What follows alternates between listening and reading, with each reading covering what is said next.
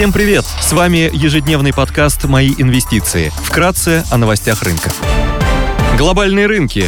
Внешний фон умеренно негативный, фьючерсы на S&P 500 торгуются в минусе на полпроцента, Евростокс минус 0,8%, Шанхай Композит теряет 0,1%, гонконгский Хэнк в минусе на 0,8%. Баррель нефти марки Brent стоит 84 доллара 20 центов, золото торгуется по 1827 долларов за унцию, доходность по десятилетним гособлигациям США составляет 3,89%. 0,2%. Сегодня в Германии выйдут данные по производственной инфляции. В Великобритании представят объем розничных продаж. В США опубликуют число активных буровых установок от Baker Hughes. Корпоративные новости. Русгидро опубликует финансовые результаты по РСБУ за 2022 год.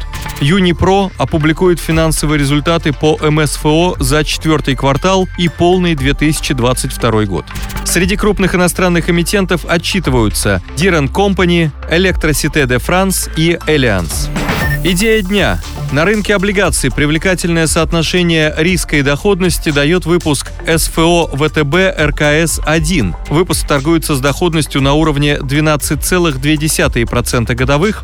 СФО ВТБ РКС-1 – это облигации с залоговым обеспечением пула потребительских кредитов банка ВТБ, который составляет более 96 тысяч кредитов. Средний объем кредита – около 420 тысяч рублей со средневзвешенной ставкой 15,1% 2,5% годовых.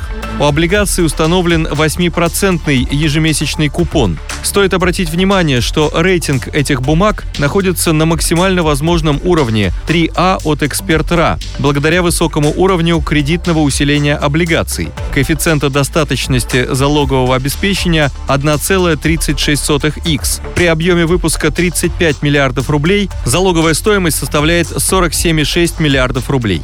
Резервного фонда в размере 1,60 63 миллиарда рублей или 4,6% от объема выпуска. Избыточного спреда между средневзвешенной ставкой 15,1% и ставкой купона 8%, который идет на покрытие дефицита по основному долгу. Такой уровень кредитной поддержки способен выдержать более 30% первых дефолтов по кредитам в моменте, если банк-оригинатор примет решение не выкупать дефолтные кредиты. Для сравнения, темп выхода в дефолт CDR в процентах с начала обращения по пулу кредитов составляет 6% годовых. Дефолтные кредиты исправно выкупаются с баланса СФО каждый месяц. Банк ВТБ экономически мотивирован выкупать дефолтные закладные из портфеля и поддерживать долю дефолтов менее 2%. В противном случае по выпуску облигаций включается ускоренная амортизация, и все собираемые потоки по судам идут держателям облигаций.